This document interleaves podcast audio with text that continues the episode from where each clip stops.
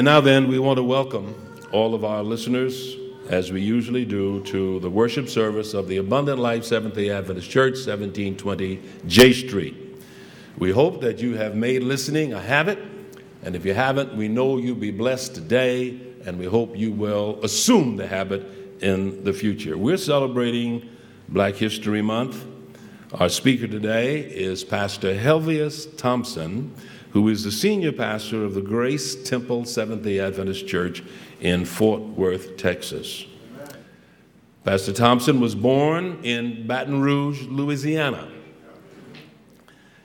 He was educated in his early years in church school, beginning at age six in the very first grade, where his mother, a very devout Adventist and Bible worker, saw that he got a Christian education. Later, he graduated from you know where, Oakwood College at that time in 1968.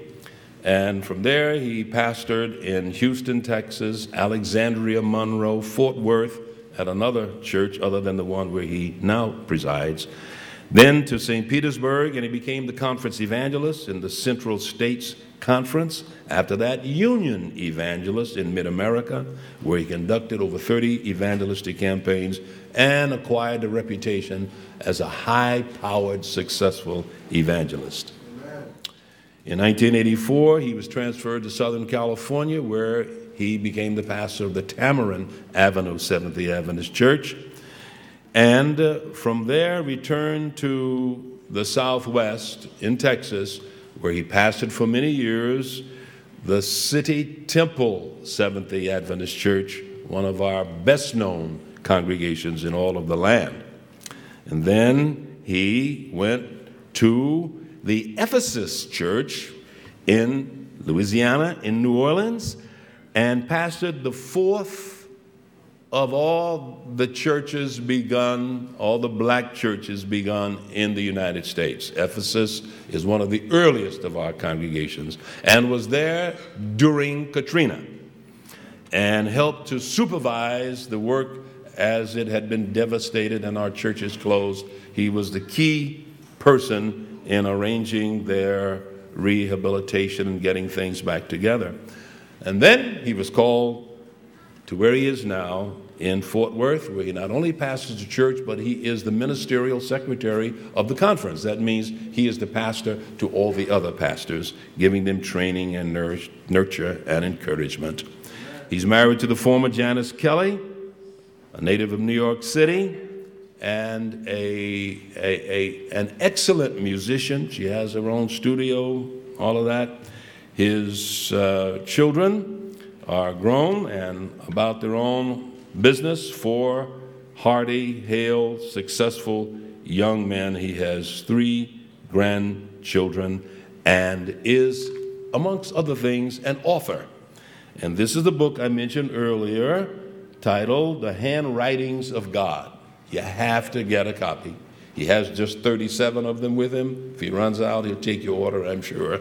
But this evening, when he gives us our Vesper at 5, his books will be available. I must tell you, Pastor Thompson, as I told Pastor Dosman last Sabbath, Abundant Life loves good preaching. Amen. We want you to open the Word, and we want you to let the Holy Spirit use you, and we will listen and we will obey. God bless you as you bring us God's Word today.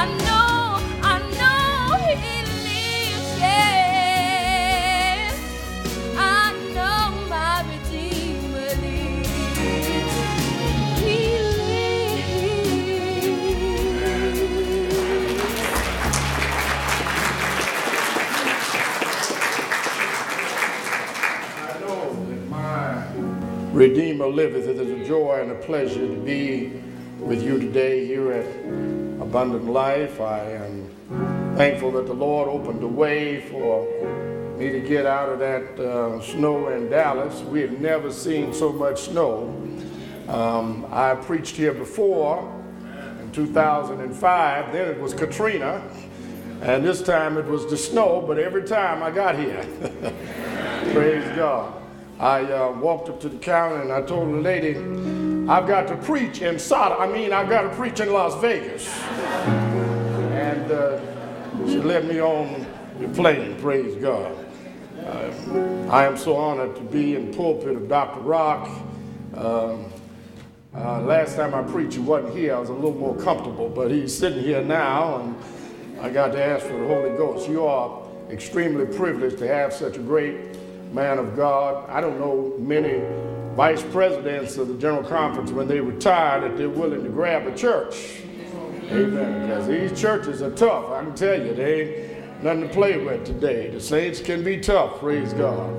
But God has blessed you with him, and I know that you are really enjoying his pastorate and his ministry to him and enjoy him while you can. Praise God. I remember uh, when I was running a week of prayer uh, at Oakwood College, and uh, I was a bit younger in those days. I could, I was really animated, you know. And Dr. Rock told me, he said, "Son, using baseball analogy, you can throw fastballs now." But you just wait a little bit. You're going to have to throw curveballs and slow balls. I wanted to know I'm there now. Praise God. I heard a lady say that uh, every time the preacher preached, she'd meet him at the door and tell him, You something else. You something else. So finally she stopped him and said, uh, I notice every time you greet me, you tell me I'm something else. What you mean by that? She said, Honey, you ain't no preacher, so you must be something else. I pray God that uh, that's not the case. I heard a preacher friend of mine that called me the other day and told me that two more signs that we have that the end of the world is near and the Lord is coming soon. I said, What are they? So we got a black man in the White House and the Saints won the Super Bowl.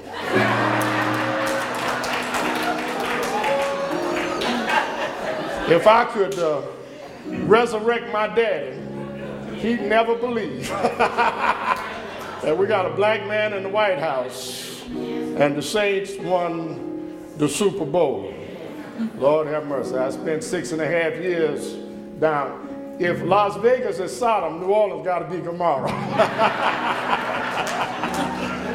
they are really swinging it down there now that the Saints have won and, and uh, Mardi Gras, Mardi Gras going on there. I don't know whether I should tell this or not, but y'all have mercy upon me. They tell me that, um, you know, after Mardi Gras, you know, I don't know if y'all know about, you know, Mardi Gras is when you really get all your sins out. You Adventists don't do. You get them all out because the next day is Ash Wednesday when you repent of all your sins. Well, these folk, uh, got to repenting to the priest, and uh, they would come in there all kind of ways, drunk and everything, using all kind of vile language. And so the priest got tired of it, and he just told them, listen, if you committed immorality or whatever you did, just say you fell in the bayou. Just say you fell in the bayou. So for years, these people would come to confession. I fell in the bayou. I fell in. Well, that was all right till they hauled off and got a new priest, young priest. And he kept hearing these people talking about I fell in the bayou. And he was trying to figure out what in the world are these people talking about. So he went to the mayor. And he said, Mayor, we got to do something about these bayous because these people keep falling in the bayou and somebody's going to get drowned. So the mayor said, oh, don't worry about these people down here. They use all kind of different languages describe stuff that, you know, don't worry about that. Just ignore these people. He said, yeah, but your wife fell in the bayou the other night say, yeah, I guess we better fix these bayous. Praise God. It is a joy and a pleasure to uh, be with you and bring you greetings from Southwest Region Conference and from um, the uh, Grace Temple Church. I, actually, this is my second time pastoring uh, the Grace Temple Church. They don't usually let us Adventist preachers pastor the same church twice, you know. Uh, and uh, so these folk have been very marvelous and wonderful to me. It is wonderful to that you are observing uh, Black History Month and that it's a, a time when we can reflect on what God has done for us as a people. Jewish people will never let the world forget what happened in the Holocaust. Well, if they don't, if they got a story, we should never let the world forget what happened to us. Is that right? But more than that, how the Lord has brought us, lifted us, blessed us, and now that folk don't even know how we got a white black man in the White House. The White House that black slaves built. Isn't that a story? Isn't that a story? God certainly is blessed. Let us pray as we open the Word of God this morning. Our Father and our God, what a joy and a pleasure it is to gather with your people today. And I thank you, Lord, for opening the door and the airways to allow me to come and be here today. Now, open your word, speak to our hearts, give us eyes to see, ears to hear, hearts that will understand and comprehend the power of your word, we pray. In Jesus' name, amen. Dr. Lamont Ellis, my wife, taught this young man how to play, bless his heart, and uh, that is my good friend. And I start calling name my cousins there, Sissy and Pat. Glad to see y'all out there. Dr. and Mrs. Hunley, good night. Glad to see y'all here today. And uh, I, I know I'm going to get in trouble. Let's go to the word. Psalms chapter 137. Psalms chapter 137, verses 1 through 4. I'd like for us to read that passage together Psalms chapter 137. I know you've read it, you've heard it, and uh, it's a familiar passage. I'd like for us to look at it again. Psalms chapter 137 and verses 1 through 4. And we will read it all together. We'll all read it together. Psalms 137 and verses 1 through 4. You have it? You have it? Let's read together. By the rivers of Babylon there we sat down. Yea, we wept when we remembered Zion. We hanged our harps upon the willows in the midst thereof. For there they that carried us away captive required of us a song, and they that wasted us required of us mirth, saying, Sing us one of the songs of Zion. How shall we sing the Lord's song in a strange land? I want to talk about singing the Lord's song in a strange land. When I read this psalm, I just wonder if you heard what I heard. What did you hear in this poignant, powerful psalm? I tell you what I heard. It is the cry of the captive, the wail of the wounded, the moan of the miserable, and the last lament of a lost nation. Uh, this painful cry uh, emerges from this psalm passage uh, almost like an abrupt scream in the stillness of the night. It seems out of place and its scriptural neighborhood amidst the anthems of joyous praise that surround it. I tell you, it's certainly no psalm of David, the shepherd king and sweet singer of Israel. Rather, the passion of this psalm reflects the painful and excruciating experience of a people who had been conquered, captured, and chastised. God's chosen nation, the promised seed of Abraham, the spiritual sons of Jacob, the people of Israel who had been divinely delivered from Egyptian bondage and had conquered the land of Canaan and who had prospered under the reigns of David and Solomon were now once again slaves and captives in a strange and foreign land. They stood helpless and horrified when they were enforced, when they were forced to endure the, the awful ordeal of siege and seizure from the enemy. The mighty armies of Babylon, led by the king and commander Nebuchadnezzar, violently invaded the city, broke down the walls, destroyed the temple, and took the remnant of Israel captive. The dreadful lamentation of the prophet Jeremiah had now become a terrible reality. His tears were now their tears. He had unceasingly warned them that the Lord would soon afflict Israel for the multitude of their transgressions. And now the affliction of judgment had come. You know, it's a terrible tragedy to be a captive or a slave, but it's worse still to be a victim of your own transgressions. Unlike the African slaves, Israel was the cause of their own captivity, it was their own sins that had made them slaves in Babylon. And now they found themselves in a strange and hostile land with an enemy who knew not God or regarded his word. And so this 137th Psalm passage paints the pathetic picture of a conquered, cut off people, cut off from their land, cut off from their homes, cut off from their families, cut off from their temple, and more tragically, cut off from their God. They were separated and stranded in an alien land with no hope of deliverance, no faith in the future, no song of salvation. So when I read this psalm, it made me wonder how did Israel spend that first Sabbath enslaved in Babylon? How did they worship Jehovah on that first Sabbath in Babylon.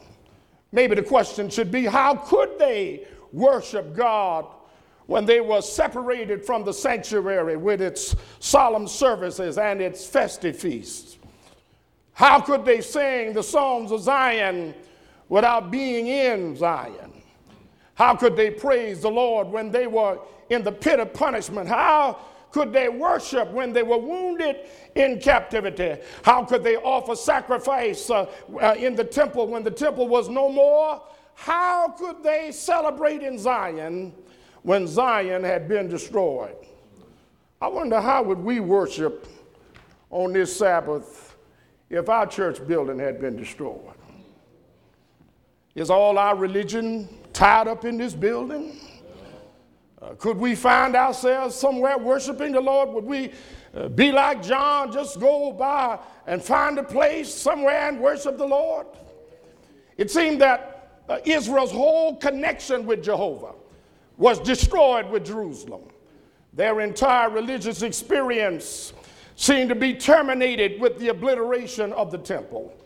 Their courage and confidence seemed to be concluded in their captivity and their sacred songs to God had ended in silence. So I th- thought that perhaps this 137th Psalm may be a description of the first Sabbath of captivity that Israel experienced in a strange land. Since they had no temple in Babylon to congregate in, they simply found a place or a park near the Euphrates River where they gathered. They gathered there not primarily to worship, but to weep. To weep unrestrained over their self inflicted misery and the gloomy outlook of a never ending captivity. Somebody among them must have been impressed to record the hopelessness that they felt and the sorrow that they experienced on that first Sabbath of captivity in Babylon. And so a nameless writer declared that by the river of Babylon. We sat down and wept as we remembered Zion. We hung our harps upon the willow trees and sorrowed instead of singing. I can imagine this nameless writer saying that it was a beautiful Sabbath morning, for the golden sun had risen to announce the dawning of this Sabbath day. The fluttering birds offered their symphonies of songs. The colorful flowers lifted their heads in the sky and perfumed the air with their fragrance. Uh, the flowing rivers sparkled with dancing sunbeams. Uh, it was a beautiful Sabbath morning by the banks of the river, but we were a long way from home. It can never be so lovely, but there's no place like home. I heard him saying, You know, it's hard to believe that only a few weeks ago we were celebrating in the Temple of Jerusalem. And now we are captives by the river in Babylon. How things can change so quickly. You know, here in Babylon, they know nothing about keeping the Sabbath. They have no respect or regard for the Sabbath. Here in Babylon, work goes on as usual. The Babylonians are busy shopping in the markets, uh, carry on their regular business activity. You will find them washing their chariots or working on their homes here in Babylon. The Babylonians crowd uh, the stadiums to watch the athletic games, or they pack the theaters to watch dramatic plays, or they flood the casinos to gamble. Lord have mercy. Here in Babylon, no one worships God on Sabbath. Their temples are closed, for they worship heathen and idol gods. They don't know that in six days the Lord made heaven and earth, the sea, and all that in them is. They don't know that God commanded, remember the Sabbath day to keep it holy. Six days shalt thou labor and do all thy work. It seems strange to be in a land that does not worship God or honor his Sabbath. He said, but worse still, some of our own Adventists, I mean Jewish people, have joined the Babylonians in disregarding and desecrating God's holy Sabbath. But most of us simply gathered by the riverside. Since we had no temple there, we assembled by the banks of the river and we just sat down on the grass. Oh, we wish that we were uh, at the Jordan instead of being at the Euphrates. We went to the riverside to get away from our captors. We wanted to be alone so we could cry unashamedly over the tragedy of our captivity. And so on that first Sabbath in Babylon, we came to the riverside not to worship, but to weep, not to make music, but to mourn, not to sing, but in sorrow. There we wept when we remembered Zion, the writer says. We rip when we remember what happened to Zion, that holy city that had basked in the, in the light of and the glory of God, that blessed city that was the jewel of the earth, was now a junkyard and a graveyard. We wept when we remember the beautiful temple of Solomon, the house of God, one of the wonders of the world, that now lay in ruins with its walls broken down, its altars destroyed, but more than that, we wept when we remembered our sins were the cause of our captivity. When we were back home in Zion, we enjoyed the comforts of God's blessing. We took for granted the services of the sanctuary. We seldom made it to Sabbath school and we passed up prayer meeting and we ignored the voice of the prophet preacher and we disregarded the word of God. Uh, we rejected every opportunity to repent, uh, passed off every mercy of divine grace, uh, overlooked uh, many divine blessings, uh, and disobeyed the commandments of God.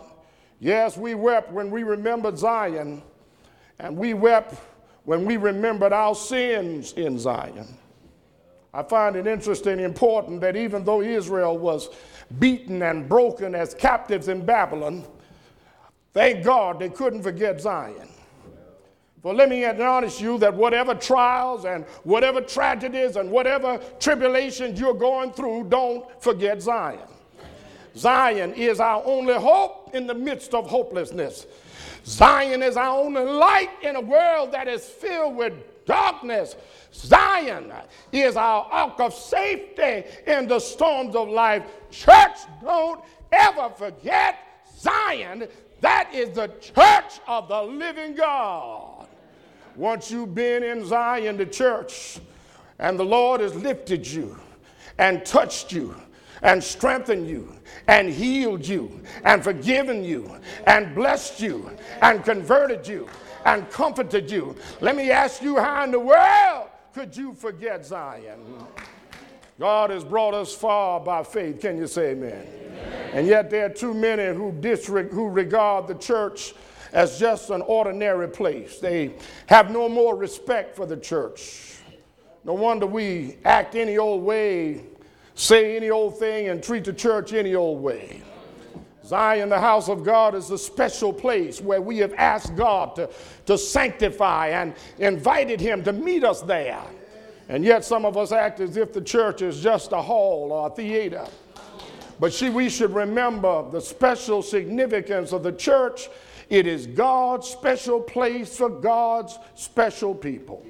We should remember the church with our prayers and our praise with our service and our song. We should remember the church with our finances and our funds, uh, with our assistance and our attendance. Uh, if we would remember, remember Zion all week uh, when Sabbath arrives, uh, we would say like David, uh, I was glad when they said unto me, uh, Let us go into the house of the Lord.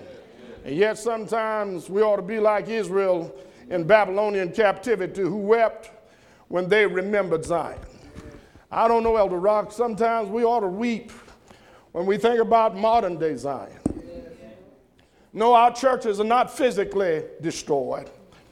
Our temples haven't been torn down. Our sanctuaries have not been seized. But let me tell you, there's still trouble in Zion. We ought to weep when we see the callous worldliness in the church. We ought to weep when we see internal strife and contention in the church. We ought to weep when we see Laodicean laxity and deadly indifference in the church. Uh, we ought to weep that we are not more active uh, in spreading the gospel uh, and finishing the work. Uh, we ought to weep uh, because we are still in this wicked world uh, and not enjoying the eternal happiness of heaven. I say we ought to weep when we remember the condition of Zion. And we ought to weep when we see our sins in Zion. One day, when the time of trouble breaks upon us, we will weep when we can no longer worship in freedom or even meet in Zion. So let the preacher warn you that we better take advantage of the wonderful opportunities we have now. Every opportunity the church door opens before these privileges that we enjoy at Zion are all taken away. Well, the unnamed writer went on to say, We sat weeping by the river of Zion. We were sad with sorrow and too sick to sing. But it's an amazing thing, he said, we still had our harps. We brought our harps with us. Our enemy had tried to destroy everything we had, but funny thing, we still had our harps. We may have been hurting and hopeless, uh, but we still had our harps. Uh, we may have hung them on the willow tree, uh, but we still have our harps. Uh, oh, let me tell you that God will not allow the enemy of our souls uh, to take away everything from us. Uh, and when everything else is gone, we still have the harps of hope and the instruments of faith. When Job lost everything he had, he still had a harp of hope. Can you say amen? And down through the scriptures, God reminds his people that he will always leave us with the harp of hope. So, whenever the storms of suffering or the calamity of captivity come upon us, uh, whatever you do, don't lose your harp. If you hold on to your harp of hope, uh, you will find that you can endure any ordeal, overcome any captivity, triumph over any tragedy, and you can sing through any storm. Uh, I said, hold on to your harp of hope, uh, and God will move any mountain, uh, heal any sickness, lift any burden, uh, solve any problem, uh, strengthen any weakness, uh, and answer any prayer. I say, hold on to your harp of hope until the morning of eternal dawn breaks, and sorrow will be ended.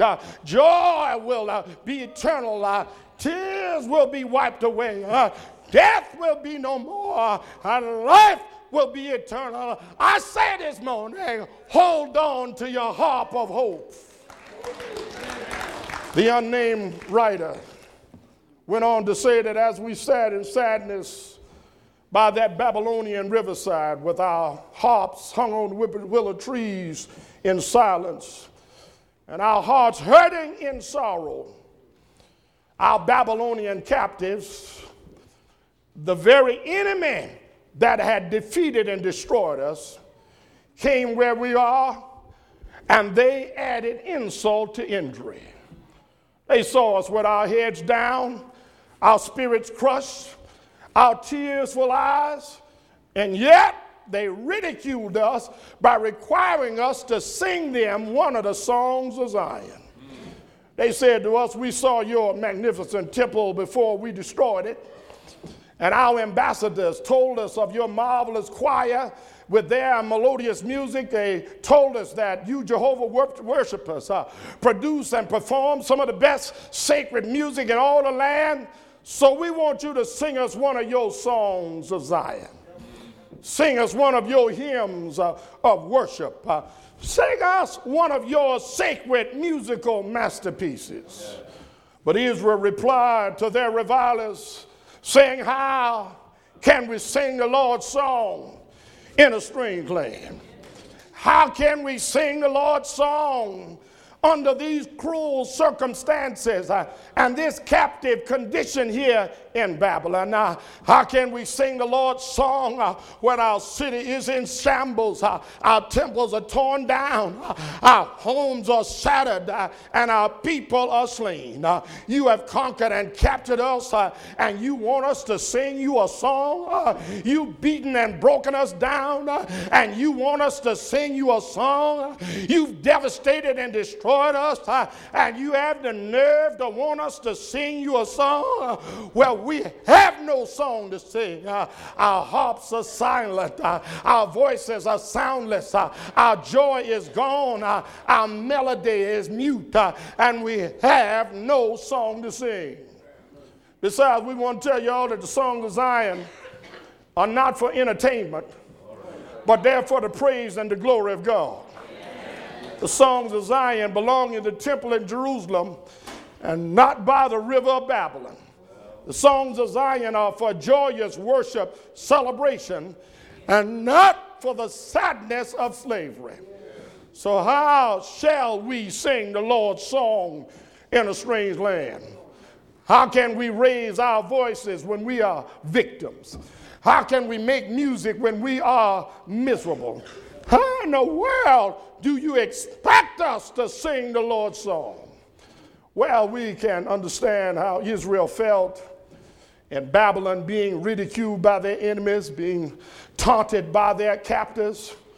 They were in a sorry, sad situation in a strange and hostile land.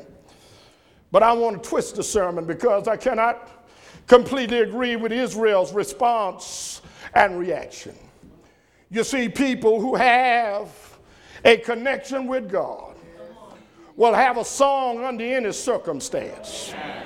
The blessed hope of the gospel gives us a song for every sadness, a melody for every mood, a harmony for every horror, and a tune for every taunt a real Christian should have a song suited to any and every situation of life. We used to hear them old folk moaning uh, them songs because it got them through, is that right? Uh, to be conquered and caught and captured without a song uh, is not only disastrous, uh, but it is the ultimate sign of defeat and designation. You see, singing can uplift the soul in an unsettling circumstance. Singing is soothing to hurt hearts. Singing waters the tap roots of the soul. I don't know if you knew it, but singing makes Babylon more bearable. And sometimes God calls for his people to sing in strange lands, in trying times, and under cruel conditions. Sometimes you've got to sing the Lord's song in a strange land. Well, over 300 years ago, our black African forefathers were caught, captured, and brought to a strange land in suffering slavery. They had to endure the Middle Passage on those cramped slave ships. But let me tell you that when it was all over, they learned to sing the Lord's song in this American land. Oh, y'all hear me this morning. Uh, from the banks of the Mississippi, uh, black slaves found hope in a song. Uh, they found strength in a song. Uh, they found personal identity in a song. Uh, they found a reason to live in a song. Uh, why they even found Jesus in the song. Oh, some of us may have forgotten that song now. But we learned to sing the Lord's song in a strange land. Don't get mad at me. It wasn't rhythm and blues that brought us through. It wasn't rock and roll that brought us through. It wasn't jazz or hip hop that brought us through. It wasn't rock or rap that brought us through. It was the soulful spirituals uh, of the Lord's song that brought us through. Uh, we cried unto the Lord uh, in the midst of our captivity and slavery. And before God gave us deliverance, uh, He gave us a song uh, in the midst of our sorrow. And we learned to sing the Lord's song in a strange land. Oh, our black foreparents didn't hang up their harps, they didn't moan in misery, they didn't falter in failure. God gave them a song for their sorrow a harmony for their hurts, and a melody for their misery. And when they were sold on the auction block, they sang sometimes, I feel like a motherless child. When they were in sorrow over their slavery situation, they'd sing, I've been buked and I've been scorned. When they prayed for deliverance, they said, Go down, Moses, way down yonder and tell on my people to let my people go. They sang, Didn't my Lord deliver Daniel? Then why don't he deliver me? When they longed for freedom, they'd sing, Oh, freedom over me. And before I'd be a slave, uh, I'd be buried in my grave uh, and go home to my Lord and be free. Uh, when they were discouraged and dejected, they'd sing, There's a bright side somewhere. Don't you rest until you find it. when they were marched off early in the morning to the fields of labor, they'd sing, I'm tramping, tramping uh, trying to make heaven my home. Uh, when they walk barefoot uh, in the cotton fields, uh, they sing, I got shoes and you got shoes and all God's children got shoes. And when I get to heaven, I'm going to put on my shoes and walk all over God's heaven. Uh, when they were whipped and wounded from the master's whip, they'd sing, There's a balm in Gilead to heal the wounded soul. and when they thought about heaven uh, and eternal life. Uh, they'd sing, Swing low, sweet chariot, uh, coming for to carry me home. Those soulful spirituals reveal the rich culture, the basic beauty, the colorful creativity, and the unique, uh, unusual uniqueness of our black religious experience and heritage. As black slaves grapple for an understanding of God in the strange context of their slavery situation, before God liberated from them from slavery, He gave them a song of liberation and He gave them a melody of amazing grace. Those stirring spirituals reflect the terrible past of slavery and the long fought battle for freedom but I want you to know that those sacred spirituals still speak to us today. They echo the continuing problems and perplexities of our present predicament. We got a white black man in the White House, but we still got racism, as I write. They speak of a heavenly hope for the future when righteousness will run down like a mighty stream uh, and justice like a mighty water. Those spiritual spirituals contained a theology of hope and liberation that in spite of our hardships and headaches uh, god is on the side of the oppressed and the enslaved. And so our ancestors learned to sing the lord's song in a strange land in fact, according to Psalm 40, verse 3, the Bible says he put a new song in our mouth to praise him. But Israel cried, How shall we sing the Lord's song in a strange land? Oh, if I could, I'd tell Israel, dry up your tears, lift up your harps, and sing the Lord's song, even in a strange land. For if you will sing the Lord's song and wait upon the Lord, he will renew your strength. If you'll sing the Lord's song, weeping may endure for a night, but joy cometh in the morning. If you sing the Lord's song, the psalmist said, I waited patiently for the Lord. He inclined unto me and heard my prayer and brought me out of the also out of the horrible pit and out of the miry clay and set my foot upon a rock had established my goings. He had put a new song in my mouth even praise unto our God, many shall see it in fear and shall trust in the Lord. When I analyze the requests of the Babylonians, despite their malicious motives, it wasn't a bad request. They asked to hear one of the songs of Zion. They wanted to hear an anthem of the Almighty. They wanted to hear the Lord's song in Babylon. They could have been like a whole lot of folk today who had no interest to hear the Lord's song. Uh, they could have wanted to hear rappers and rock. They could have wanted to hear hips and hip hop. They could have wanted to hear blues and jazz. But I want to tell you before I end this message that the world is dying to hear a different song. Our world is crying for a song of hope, a song of peace, and a song of love. Our world needs to hear the Lord's song, uh, even in these troublous uh, economic times. Uh, and the Lord needs people uh, who will sing his song uh, so that the lost and dying uh, can find hope and salvation. And yet, there, there are hundreds of choirs, thousands of gospel singers, and a flood of new gospel music. I hate to tell y'all, but only a few are really singing the Lord's song.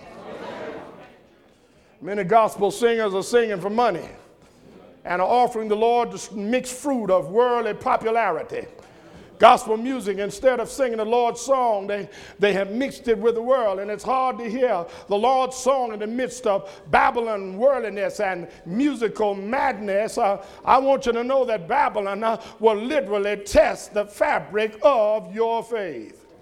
So the question that I want to tell you is that we've got to sing the Lord's song the right way. The truth of the matter is, we are all spiritual captives in a strange and hostile land. We may not be exiles in Babylon or slaves on the plantation, but we are all captives in a deadly uh, situation, in a corrupt, crime ridden, sin ridden, smitten world. In fact, you don't have to change your address to be in a strange land, it's all around you. Our strange land can be right in your own neighborhood with people that love money and material possessions more than they love the master. A strange land can be right in your own house where loved ones and families are divided and communication has broken down and prayer has disappeared. Y'all getting a lot of quiet now. Unbelievably, a strange land can be right in the church when the saints become cold and uncaring, uh, critical and condemning, uh, and have schism right in the house of the Lord. But I want to tell you that we cannot afford to be silent without a song. We cannot refuse to sing of the goodness of the Lord. We cannot hang up our harps of hope uh, when the world is crying to hear the Lord's song. If captive Israel had sung the Lord's song in Babylon, many of their Babylonian captives might have given their hearts to the true God. And if we will sing the Lord's song in this strange and sinful land, then we would see hearts being hopeful, faith being made fervent, prayer persistent, love unlimited, courage increased, uh, praise perpetual, uh, joy justified, uh, conversion complete, and soul saved. Uh, let me tell you, abundant life, it is our witnessing duty to sing the Lord's song in a strange land. So now the last thing I want to tell you is how can we sing the Lord's song in a strange land? How can we sing the Lord's song in this strange land in Las Vegas, Nevada? Is it still possible to sing the Lord's song in this terrible ter- terrorist land? How do you do it? Well, let me give you three things and I'm through. If you're going to sing the Lord's song in a strange land, first of all, you got to know the Lord. How in the world are you going to sing his song and you don't know him in all your heart? We got to know him as creator and redeemer. We got to know him in the pardoning of our sins. We got to know that he was stretched out on that cross the blood dripped down, and He's able to cleanse us of all sins. And then He invites us to come boldly to the throne of grace that we may obtain mercy we must know that He's able to do all things uh, according to His wisdom and power. Uh, we must know that He is merciful uh, and abundant in kindness uh, and goodness uh, and love for the children of men. Uh, we've got to know that He is faithful and forgiving, and He's our best friend.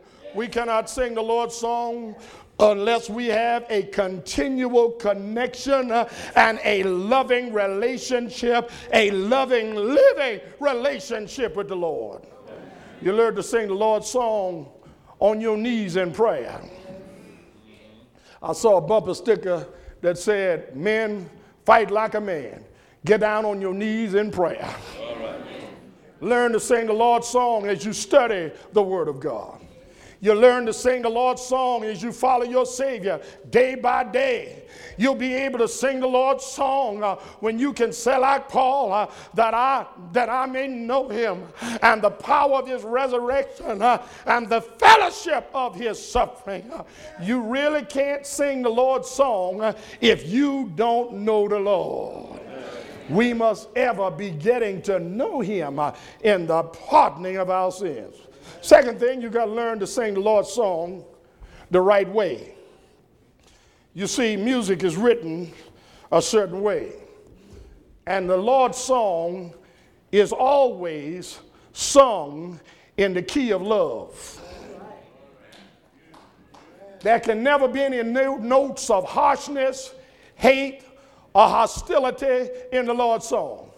His song always rings with the melody of love. The Lord's song says that he that loveth not knoweth not God, for God is love. This melody of love is not just sung to those that like you, but it's sung to those that dislike you.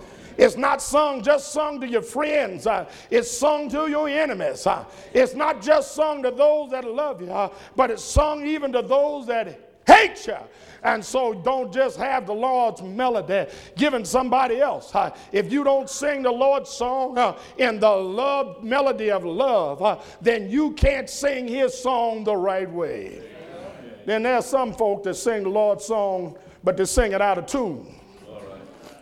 They sing it in the flat of worldliness. They always flat, always off key, because worldliness will always get you off key.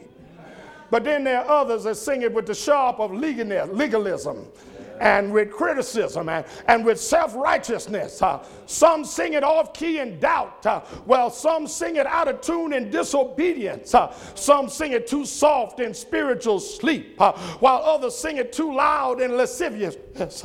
If you're going to sing the Lord's song the right way, then we've got to sing it with the ring of righteousness and in the key of love. I'm about finished. Finally, finally, you got to sing the Lord's song, not only knowing the Lord, not only singing it right. Here it is. Here's what I came down to. You got to sing the Lord's song not just with your lips, but with your lives. Oh, I just said it. You can't sing the Lord's song with your lips and live like you don't know the Lord in your lives. For we witness to lost souls uh, with not just with the song of our lips, uh, but with the song of our lives. Uh, oh, it's so easy to sing one thing uh, and to live another way. Or oh, we sing all those hymns and all those gospel songs. We sing "Tis so sweet to trust in Jesus." Well, we can't trust Him enough to be faithful in our tithes and offerings. We saying, Give me the Bible, and we never study our Sabbath school lesson or touch it on Friday night. Uh, we sing, I'm pressing on the upward way and forget to pray every day. Uh, we sing, We're marching to Zion, and we fail to march to church uh, or march to prayer meeting. We sing nothing between my soul and the Savior, and we let people and problems get between us and the Savior. There's no dichotomy between the song of our lips uh, and the song of our lives. How shall we sing the Lord's song in a strange land?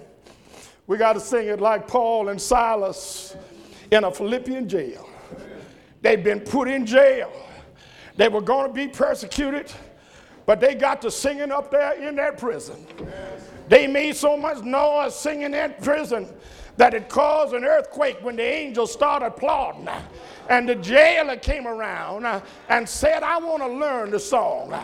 You got to sing the Lord's song like John Huss uh, as his Roman persecutors uh, were burning him alive at the stake uh, over the smoke of his burning flesh. Uh, they could hear a song, Jesus, lover of my soul, uh, let me to thy bosom fly. Uh, we can sing it like the great Protestant leader Martin Luther while he was hiding from his Roman persecutors, sang from a German castle, a mighty fortress is our God. Uh, we can sing it uh, like our black African ancestors uh, in the midst of the most horrifying and suffering slavery. They produced and sang some of the most beautiful songs, soulful songs, in those antebellum spirituals that continue to inspire and bless people today. We can sing the Lord's song like the Lord Himself when Jesus finished the Passover feast and had instituted the Lord's Supper, he went forth to Gethsemane and Golgotha to die on a cross. But he left singing a song. For as he led his disciples from the upper room, they sang a hymn as they went out. How shall we sing the Lord's song in a strange land? We've got to know the Lord. Then we've got to sing his song with the ring of righteousness and in the key of love. Finally, we've got to sing the Lord's song not just with our lips, but with our lives. So if you know the Lord and given your life and your heart to Him, then go on, child, and sing the Lord's song in this strange land. I don't care what you're going through. I don't care what your problem is. I don't care what your economic situation is. Sing the Lord's song in this strange land. Sing it high, sing it low, sing it fast, sing it slow. Sing it with your lips. Be sure to sing it with your life. Sing it in your worship and sing it in your witness. Sing it in the key of love. Sing it to the Father above. Sing about the Savior who died for our sins. Sing about the cross and its power to cleanse. Uh, sing it when you're glad. Uh, sing it when you're sad. Uh, sing of good times. Uh, sing it in bad times. Uh, sing of the Lord's soon second coming uh, when he will resurrect the dead in Christ. sing about the glories of heaven. sing about the morning of eternal light. sing it in the strange land until we are translated to sing with him uh, in the heights of heaven. What we're doing right now, we're just practicing. Practicing so we can get in a heavenly choir practicing so we can sing uh, like we've never sung before. Uh, we're going to sing the song of Moses and the Lamb. Uh, in fact, we're going to sing a song, a new song, a song that had never been composed, a song that had never been written. it'll come out of the experience that we had, how we got over and we're going to have the angels uh, tell the angels to vacate the heaven's choir stand. Uh, we're going to take the angels' choir stand, uh, and with the angels uh, will have to fold back their wings uh, and listen to us sing. Uh, we're going to listen to us sing, and, and like William Augustus Jones, we'll say, Get back, angels. you haven't been born again. Get back, angels. Uh, you haven't been rescued and redeemed. Uh, get back, angels. Uh, you haven't been on the rough side of the mountain. Get back, angels. You haven't been buked and stoned. Oh, get back, angel, because we've learned to sing the Lord's song in a strange land. You want to sing it this morning? Hymn number 636 says, Let us sing a song that will cheer us by the way, in a little while, we're going home. In a little while, for the night will end. In the everlasting day, in a little while, we're going. How many believe in a little while we're going home? Stand to your feet. Stand to your feet. Let's sing. Let's sing. Let's sing the Lord's song. Let's sing it with our lips and let's sing it with our lives. Uh, we ought to go out of here every Sabbath uh, with a song in our heart uh, and with a witness on our lips, uh, knowing that our God has told us to sing his song in a strange land. Come on and sing with me 626. 626. Let us sing a song that will cheer us. By the way, in a little while, we're going. Come on, everybody. Let us sing.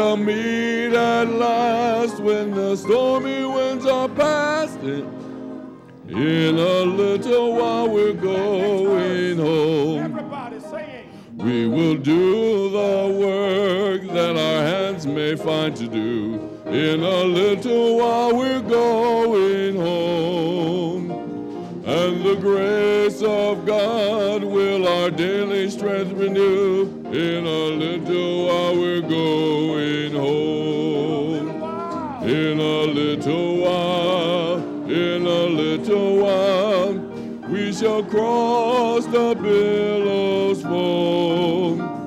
We shall meet at last when the In a little while we're going home.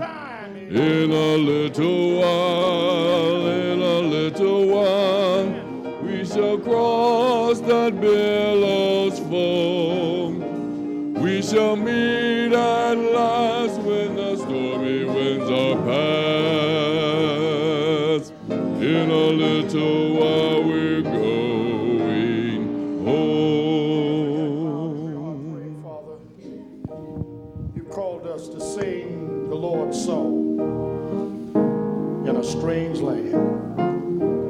Thank you, Lord, that you have come so close to us, that you have given us a song, a song of hope, a song of joy, a song of salvation.